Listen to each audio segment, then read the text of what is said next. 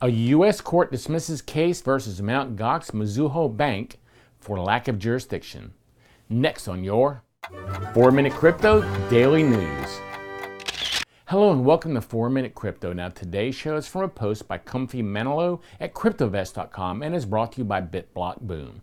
Take a look at the Bitcoin Maximalist Conference coming to Dallas, Texas in 2019 at BitBlockBoom.com. And before I start, I want to remind you to like, subscribe, and share. Now, a U.S. court dismissed the charges against the Mt. Gox Exchange and Mizuho Bank of Japan for lack of jurisdiction. The Pennsylvania District Court granted the motion made by Mizuho Bank to junk the case filed by Gregory Pierce, who was just one of the 24,000 users that lost money when Mt. Gox collapsed in 2014. The decision also dismissed the charges against Mt. Gox CEO Mark Karpelès. Mt. Gox was one of the earliest established cryptocurrency exchanges and closed shop after it fell victim to a massive cyber attack which resulted in the loss of an estimated 850,000 Bitcoin, which were valued at $450 million at the time of the attack.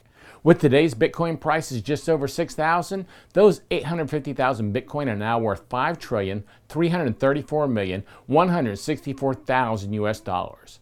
Last ma- month, Mount Gox Civil Rehabilitation Trustee Nobuku Kobayashi, which I know I said wrong, but he said creditors of the closed crypto exchange platform who still have their login credentials could file their rehabilitation claims online.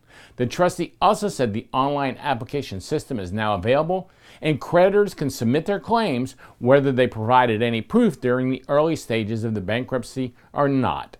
Now, did you ever have any Bitcoin at Mount Gox? Did you, did you lose any Bitcoin at Mount Gox? That was before my time, so I didn't. But let me know on Twitter where I'm at Gary Leland if you did. And don't forget to join me every weekday for a new episode of 4 Minute Crypto. This is a CryptoCousins.com production.